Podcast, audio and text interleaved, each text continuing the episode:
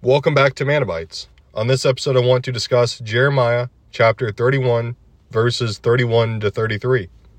They read, Behold, the days come, saith the Lord, that I will make a new covenant with the house of Israel and with the house of Judah, not according to the covenant that I made with their fathers in the day that I took them by the hand to bring them out of the land of Egypt, which my covenant they break, although I was an husband unto them saith the Lord. But this shall be the covenant that I will make with the house of Israel. After those days, saith the Lord, I will put my law in their inward parts, and write it in their hearts, and will be their God, and they shall be my people. So, in the 31st chapter of the book of Jeremiah, we learn that God is going to replace his old covenant with a new covenant, and that the new covenant will entail God putting his law in our inward parts and writing his law in our hearts.